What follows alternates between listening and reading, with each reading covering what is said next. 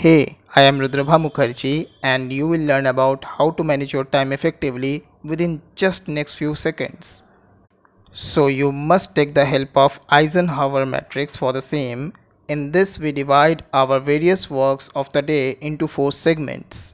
First is important and urgent. In this you can put those tasks which require immediate action.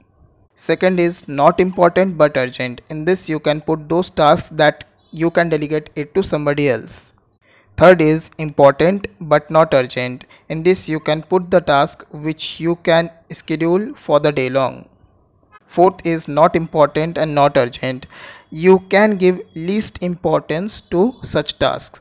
So I guess having such clarity in your mind will definitely help you to manage your time effectively. Thank you so much for listening. I love you.